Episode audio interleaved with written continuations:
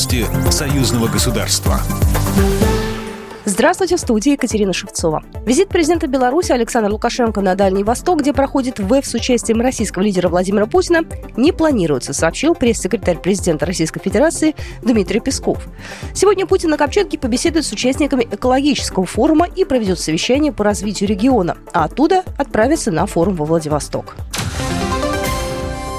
Роль западного оперативного командования в нынешних условиях неизмерно возрастает. Президент Беларуси Александр Лукашенко поздравил офицеров, ветеранов и служащих западного оперативного командования вооруженных сил с 80-летием образования соединения. Глава государства отметил, что западное оперативное командование стало правоприемником прославленной 28-й краснознаменной общевойсковой армии. Воины объединения, сформированного в тяжелые дни осени 42 года, проявляя массовый героизм, внесли неоценимый вклад в освобождение Беларуси и Украины Украины участвовали во взятии Берлина и Праги.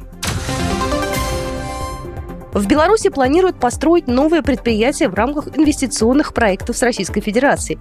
Об этом заявил вице-премьер белорусского правительства Петр Пархомчик. «Я считаю, что это Могилев химволокно. С Татарстаном ведутся очень плотные переговоры. Думаю, это грандиозный проект, большие капиталовложения», сказал Пархомчик в воскресенье в эфире телеканала ОНТ. По его словам, очень много проектов машиностроения. Тут же БелАЗ реализовывает в Орше проект получения заготовок методом горячей кольцераскатки. Такого производства в Республике Беларусь нет, подчеркнул вице-премьер премьер.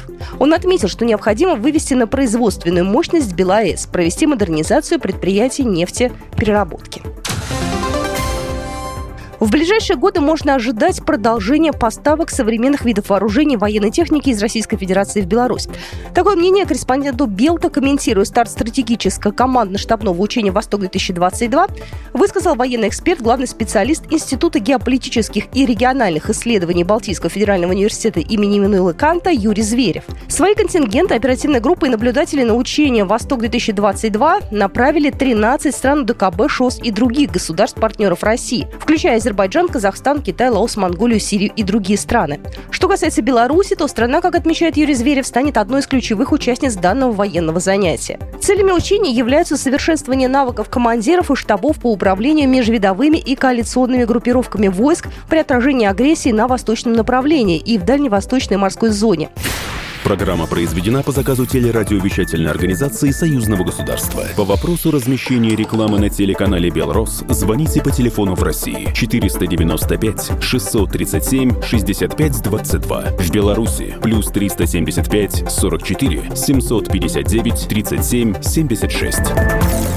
Новости Союзного государства.